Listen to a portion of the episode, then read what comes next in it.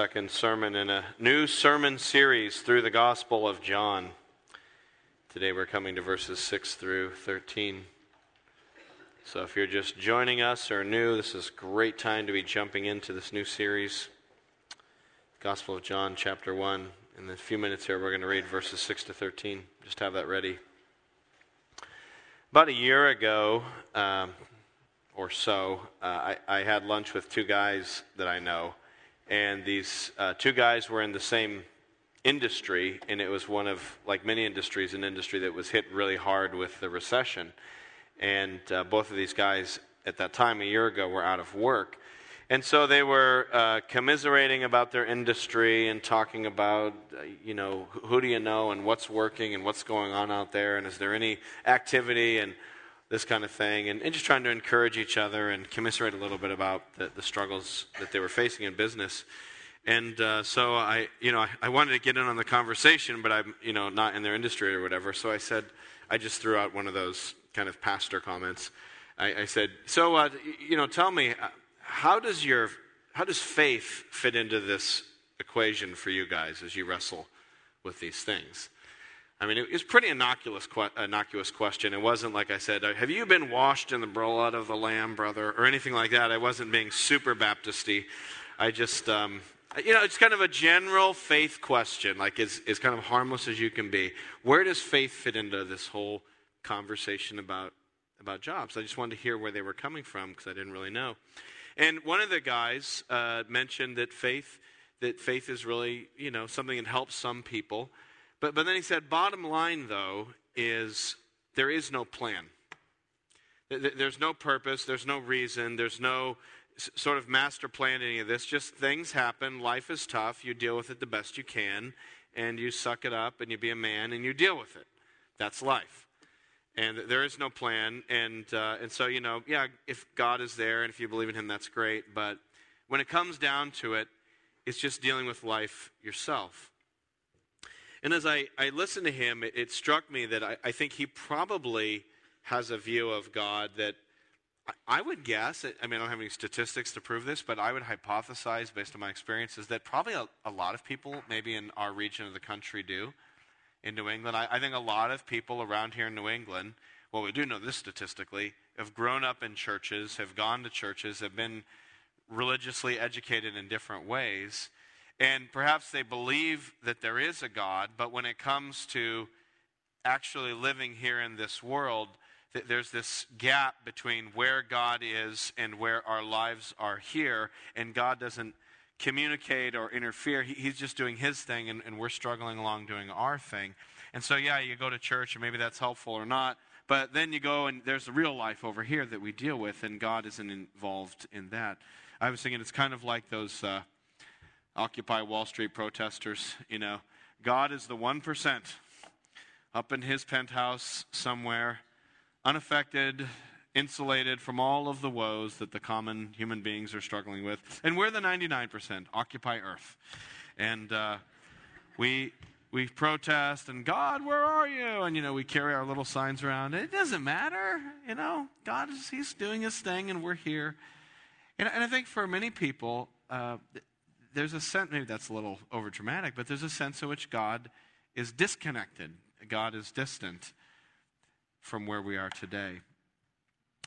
Last Sunday, we started looking at John chapter 1, and certainly the first few verses of John give us a very exalted, lofty, uh, high and lifted up picture of who Jesus is. You know, look at John 1 1 to 2. You can't get much higher than this. In the beginning was the Word. John calls Jesus the Word. In the beginning was the Word. And the Word was with God, and the Word was God. So we talked last Sunday about the mystery of the Trinity. That, that Jesus is with God while simultaneously being was God, and He's in the beginning. And, and you know, how much more high and exalted can you get than in the beginning being with God and was God?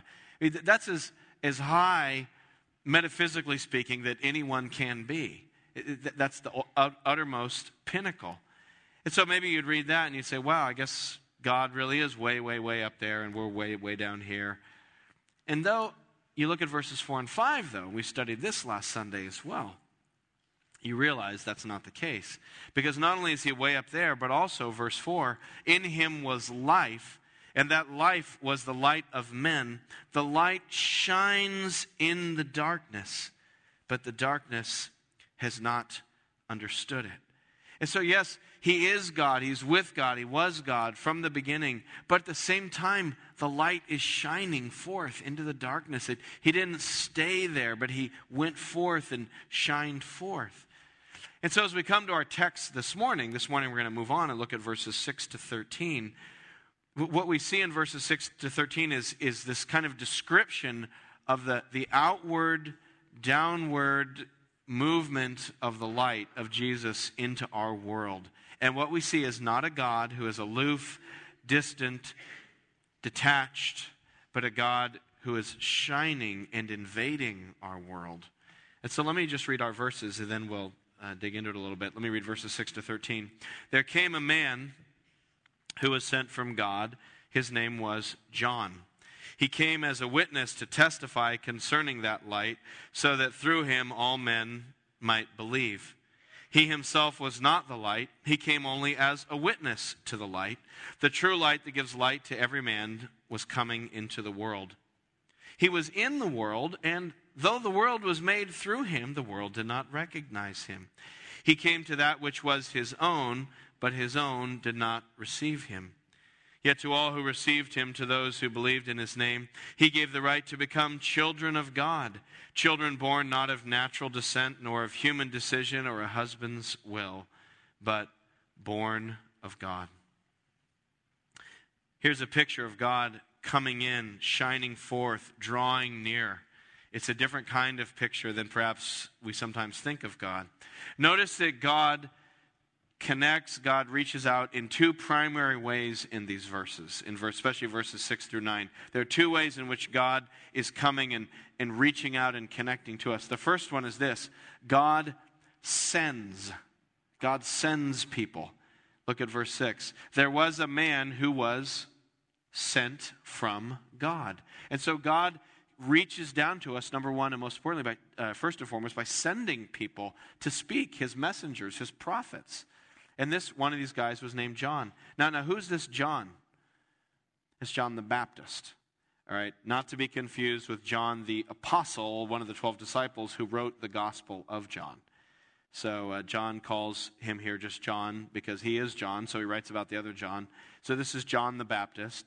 And as we know, God sent John the Baptist to come and testify that Jesus was about to come. Uh, John was there to talk about the light. He wasn't the light, but he was pointing to the light. Uh, I kind of think of John like, um, you know, if we're going to use light imagery here, he, John is sort of like the morning star, heralding the, the coming of the dawn. You know, the morning star, well, it's actually not a star, it's actually a planet. It's the planet Venus. And in the morning, before sunrise, on a clear sky, you can look up and see Venus low on the horizon, shining brightly and, uh, and it's because the sun is about to rise. And we know that, the, that Venus is not actually a star, it doesn't actually shine on its own. You know, John is not the light, but, but it's reflecting the light of the sunrise back to us. And, and so that's who John was. He was that morning star telling the world, there to testify that, that the light was coming to the world, that Jesus was coming. And this is the point God had sent him. God had sent John. And really, John was just the last of a long line of people that God had been sending. You go back to the Old Testament, and the Old Testament is just the story of all the guys that God has been sending. You know, He sent Noah, and He sent Abraham, and Moses, and Isaiah and Jeremiah and Samuel and all these prophets, all of them come. So God is not sort of detached up in his penthouse, uncaring about the people down on the street, but he's been sending uh, staffers down to talk to us. And they've been coming and they've been saying, hey, the Creator has a message. God has something to say. And these prophets have come with messages from God. Sometimes we've listened to them, sometimes we haven't. And then they wrote down what they had to say in this book we call the Old Testament. So when John the Baptist comes along, he's the last Old Testament prophet. He's the last in that whole line of Old Testament prophets who were telling us that the Messiah was coming. And then John steps on the scene, and his job as the Old Testament prophet is to say, and now here's, you know, Jesus. He's finally here. And, and John prepares the way and prepares the way spiritually for the Israelites, uh, for the people of Israel, the Jews, to receive and to be ready for Jesus to come. But it didn't just stop there. God didn't stop sending people after John and after Jesus. He then had the 12 apostles, and Jesus sent them out into the world. And said, You guys now go testify. And one of those people was the Apostle John, who wrote this gospel. You know, the reason John wrote this gospel was so that we would have more testimony from God about who Jesus is. So the Old Testament prophets pointed forward to Jesus, the New Testament apostles point back to Jesus, and they're all testifying, saying, This is the light. Um, in fact, do this put a bookmark here in John 1 and turn over to John chapter 20, to the end of the book. At the end of John chapter, uh, at the end of the book, John chapter 20, verse 30, we have a purpose statement for why John wrote this book. In modern books, we typically put the purpose statement at the beginning of the book in the introduction. You know, you write your introduction. This is why I, I, was moved to write this book for these reasons. But here in John, he puts it at the end of the book. If you look at verse 30, it says, Jesus did many other miraculous signs in the presence of his disciples, which are not recorded in this book. But these are written that you may believe that Jesus is the Christ, the Son of God and that by believing you may have life in his name. John wrote this book so that we could believe that Jesus is who he said he is. This is a written record of the life of Jesus so that we might believe and be saved. Now, notice it's the same kind of language, going back to John chapter 1, verse 7, that we find for John the Baptist. He came to testify concerning the light so that through him all men might believe. The goal is for people to believe in Jesus. So God has been sending spokesmen. He, he's not just way up there, he's here. And not only have they been speaking, some of what they said has been written down. So sometimes we wonder, you know, God, where are you? Why aren't you speaking? And it's like, He has been speaking. You, you know, we, we want hear, to hear from God. We want to, know that God is there, but we want it on our terms, not on His terms. But, you know, He has been speaking. It's like that old you know, you, you know this old joke. It's super corny, but it's the old joke about the uh, the guy is on the roof of his house during the flood, and uh, you know he's standing there on his house, and you know the flood waters are rising, and and he's you know praying to God, God, if you're there, you need to save me. And you know along comes the canoe, and the, guy in the canoe says, Get in the boat, you know, and he says, No, God's going to save me. I'm waiting on God. And then the guy in the motorboat comes along, Get in the boat. No, God's going to save me. The helicopter comes along. You know, you down there, get in the basket. No, God's going to save me. And you know the joke. The guy, the floodwaters rise. The guy is swept away. He drowns. He suddenly finds himself standing in God's presence in judgment, and he says, "But God, I." you know, I, I, asked you to prove yourself, and you know, you, you, didn't save me. And God says, like, what do you mean? I sent a, a, canoe, I sent you a motorboat, and I sent you a helicopter. Like, what more did you need? And I think sometimes we, we have that approach to God. Like, if God is real, I wish God would do this, and why doesn't God do that? And God, you know, why aren't you speaking? And, and sitting on the, the shelf, you know, is His Word. And, so we need to, you know, do this and maybe, you know. you know, okay. And we don't do that. I, am amazed, uh, just or just sort of an observation coming to New England, how many people in New England have grown up in churches, have been to different kinds of churches, have been to religious education, but will tell me, you know, I, I really don't know anything about the Bible. And they've been in those situations for decades. But they'll say, but uh, you know, this is, I, have never really studied the Bible. This is really interesting that we're studying the Bible. Like, how can that be? I, I don't know, but that's how it is. And, and is it surprising that we have skepticism toward God, that we have skepticism toward these things, but we've never listened to any of the evidence that, that he had to say? You know, it's, it's like we're in a courtroom and, and we won't allow a body of evidence, and then we say, well, there's no case for God. Well, he's given testimony. You got to at least listen to it and check it out and observe what he has to say. But God has not only sent spokesmen, He's not only sent prophets and apostles. They've not only written it down, not only do we have their writings of, of God's, test, uh, God's testimony through these people, but this is the amazing story of the, the New Testament is that God Himself is not only sending, but He's also shining. That He Himself has come. He, he didn't just send His guys, His staffers, but He's come down among us. God has been with us. Jesus is God in the flesh, walking among us. You know, look at verse 5. The light shines in the darkness, but the darkness has not understood it. So you get a hint that the light is shining. It gets stronger in verse 9. The true light that gives light to every man was coming into the world. So not only did he send, but he shone. The light came into our world. And then next week, uh, verse 14, we'll get there next Sunday, but Wow, verse 14 is, is just the, the amazing verse where it says, The Word became flesh and made his dwelling among us. What an incredible passage of Scripture. Verse 1, you got the Trinity. Verse 14, you got the incarnation. I mean, how much can John pack into a few verses of scripture, all this incredible theology in simple language. It's just jammed in there. You, you know, John 1 1 to 18 is like a five guys burger. You know, it's like, how, how, how did they jam so much gooey goodness between two buns, right? It's like, how, how did John get so.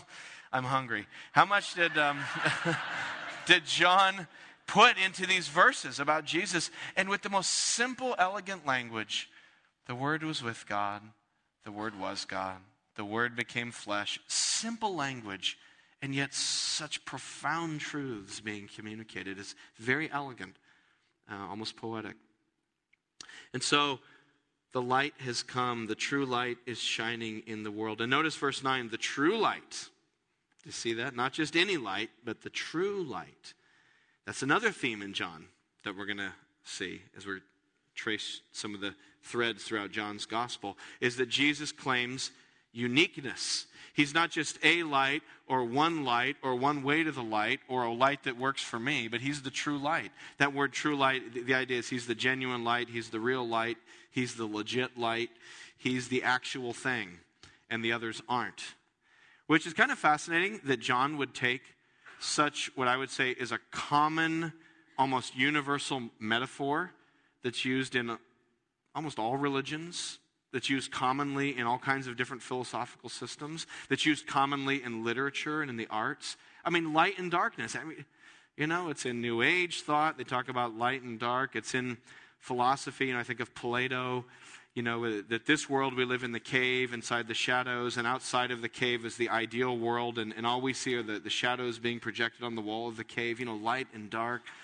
I mean, it's in Star Wars for crying out loud, you know? You don't know the power of the dark side, it's, it's everywhere. So, John takes a very common, a very almost universally obvious metaphor of light and darkness, and then he makes it very exclusive. He, he takes a universal thing that everyone should know, and he says, okay, but here's the deal. Actually, there's only one true light. His name is Jesus because he alone was God in the flesh. And this, this claim is going to run throughout John's gospel. It's going to get Jesus into a lot of trouble because he's going to claim hey, if, if you reject me, you reject God. If you say no to Jesus, you said no to God. There's no other loophole way around it because he is the light in this world. So, God is here. He is sent, He has shined, he sent his prophets. He himself came in the flesh. This is not a detached, distant God who's uninvolved. No, he is engaged.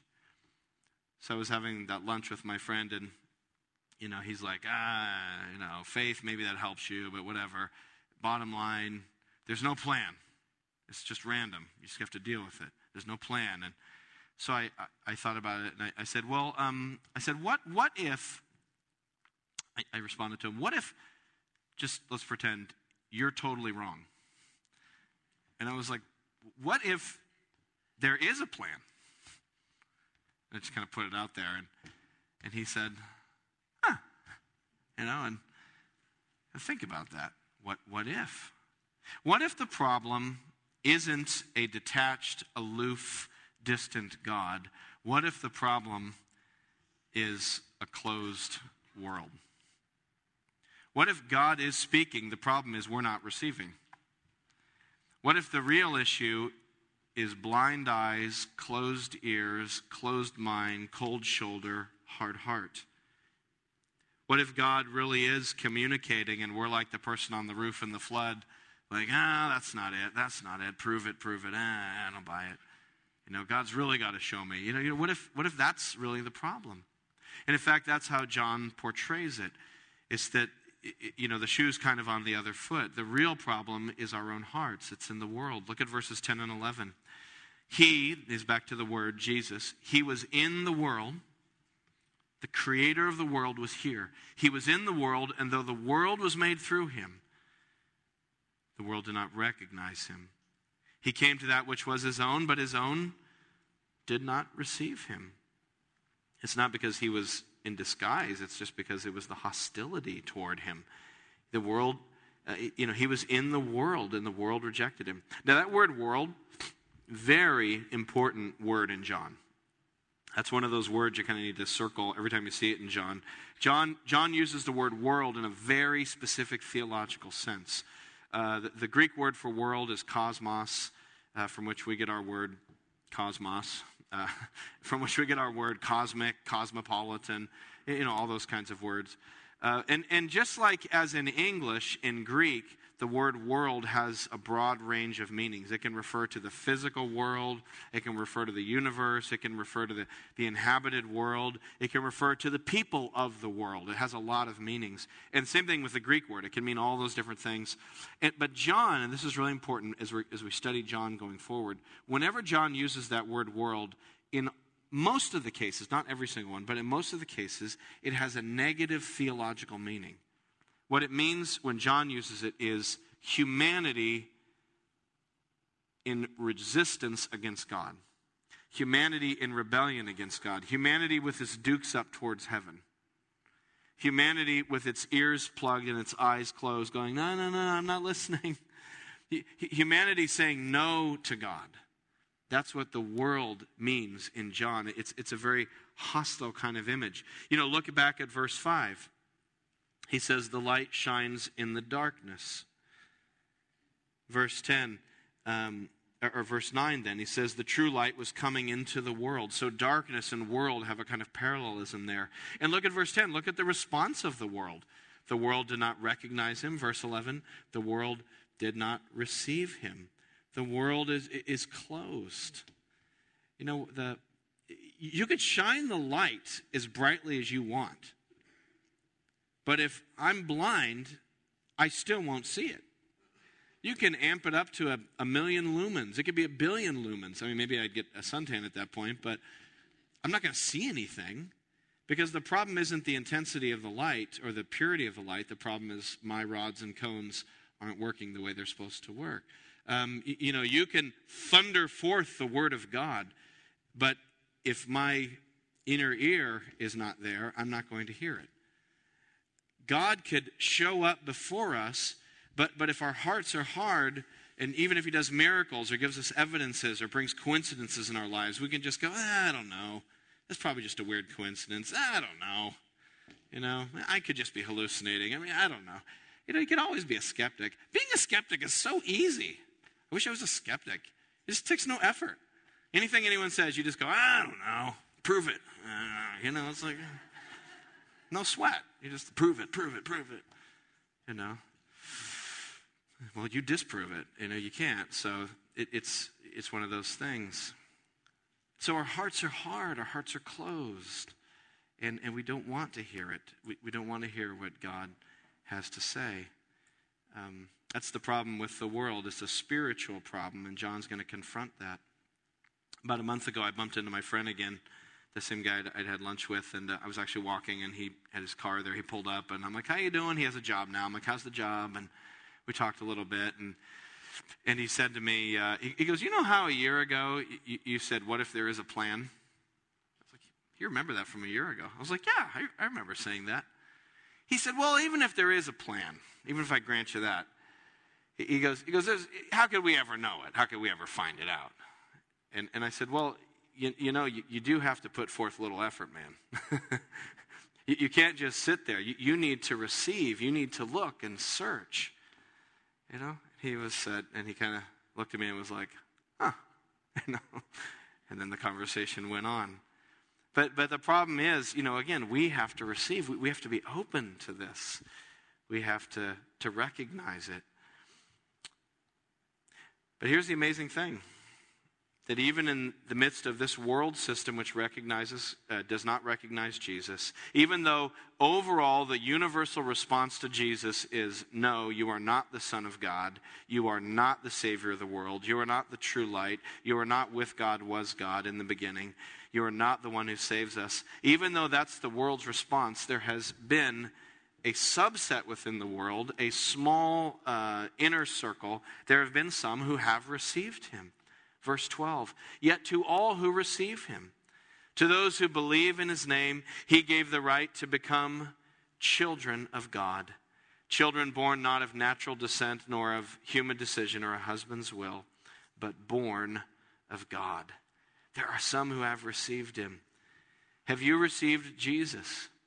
How do you receive Jesus? I know how to receive a pass in football. I, I know how to receive a a UPS delivery.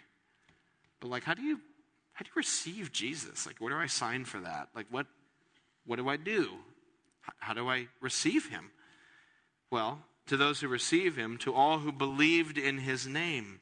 Okay, so receiving him is about believing in his name. And, and believing here is not just believing that there was a historical person who lived named Jesus, but it's believing in him for yourself. It's trusting him putting your faith in Him in everything that He says He is. It's believing that He is with God, was God, that He is the Creator, that He's the true light, that He's the only light, that He became flesh.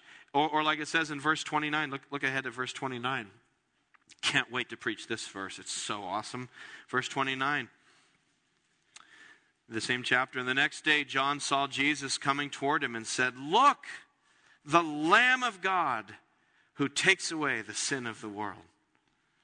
Believing in him is believing that he's the Lamb of God, like those old sacrificial lambs in the Old Testament that were sacrificed to atone for sin. He's the Lamb of God who's coming to be sacrificed to take away the sin of the world. My sin, I'm part of the world. He came to die for me. That, that's, you have to, if you don't believe that, that he died for sins and that you're a sinner, then then, then you can't be saved. But that's how we're saved, is by believing. And you say, well, there's got to be more to it than that. I mean, isn't there there's some you know really rigorous program I have to go through, or some class, or or to be saved, don't I have to stand up in front of the whole church and tell my story, or or to be saved, don't I have to you know do this, that, and the other thing? No, you just have to believe in Christ. In fact, look at uh, John chapter six. Turn to John chapter 6, verse 28. I can't wait to preach John 6. Oh, John 6 is amazing. Love John 6. Look at John 6, verse 28. So here's the Jews talking to Jesus. They, they asked him, What must we do to do the works God requires? What, what does God require of you? Jesus said, The work of God is this to believe in the one he has sent. To believe. Salvation is by faith in Christ. And isn't it awesome that all who receive him, anyone can receive him? There's, there's no, you know, pre-qualifying application. Just wherever you're at, you can receive him. And don't you love that it's just believing? It's not like, well, if, if you've screwed up your life this much, then first you have to get this much back together before you're ready to, to then receive him. No, just believe. Anyone who receives him and believes in him, believing. You can believe anywhere. You can believe in the shower. You can believe commuting to work in the car. You can believe sitting in science class. You can believe in your pew right now. It's just receiving and believing Christ. It's salvation through faith in Christ. That's how we receive it. And what happens when we receive Jesus as the Lamb of God, the true light? What happens when we receive him? It says he gave the right to become children of God. Ah, oh, adoption. More theology. The Trinity, the incarnation, adoption. I can't take anymore. It's too good. We, we've become children of God. So I was in the world. I was part of the world. I was a spiritual orphan. I was in the, the world foster system. And I've been adopted into God's family. He's taken me, and now I have a completely new identity. I'm a child of God. From darkness to light, from fatherlessness to sharing with Jesus and being a son of God. It's amazing. God is still at work in the world. You know, he, the church is evidence of God's work in the world.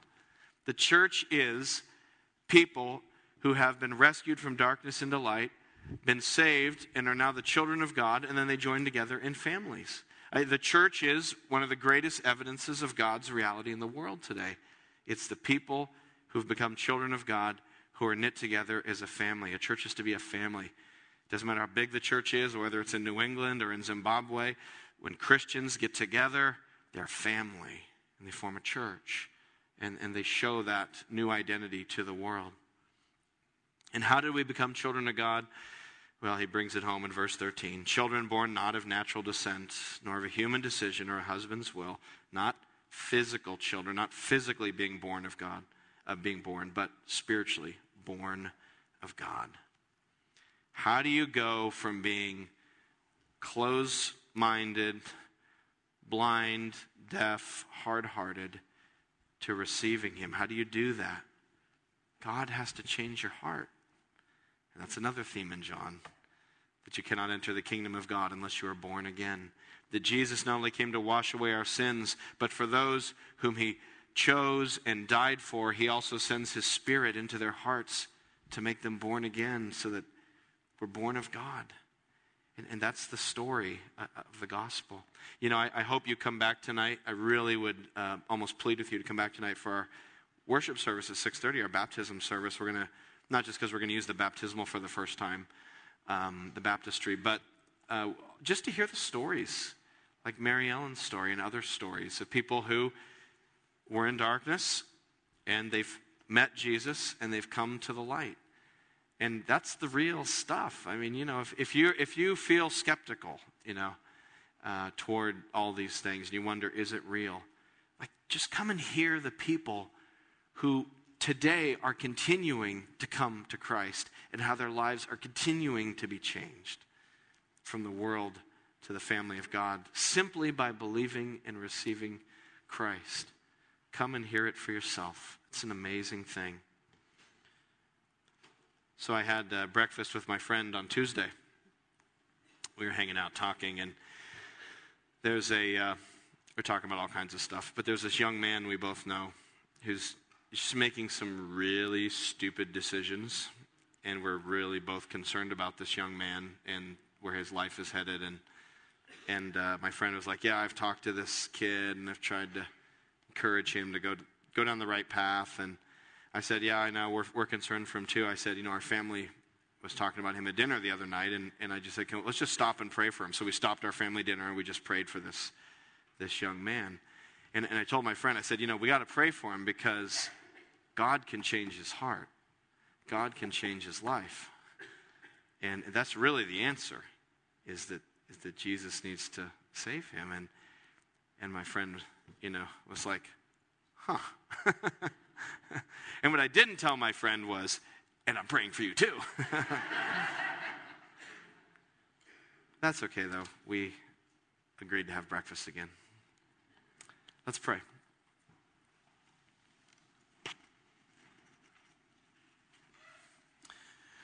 Lord Jesus, we thank you that you have come into the world. Thank you that you're here. Oh, thank you that salvation is by your work, not ours. Lord, I could never get it together enough even to make a decent showing. Lord, I thank you that it is simply by believing in you. Thank you, Jesus. You did all the work. You came, you died, you were buried, you rose, you kept the law. You are the one who's done the work. And thank you, Lord, our work is just to believe and to receive you. So, Lord, give us hearts that can believe. Give us a new birth. Even that, Lord, you have to do. So, Lord, give us new hearts. Give us faith. God, I pray that the pilot light of faith would kick on in the cold furnaces of our souls.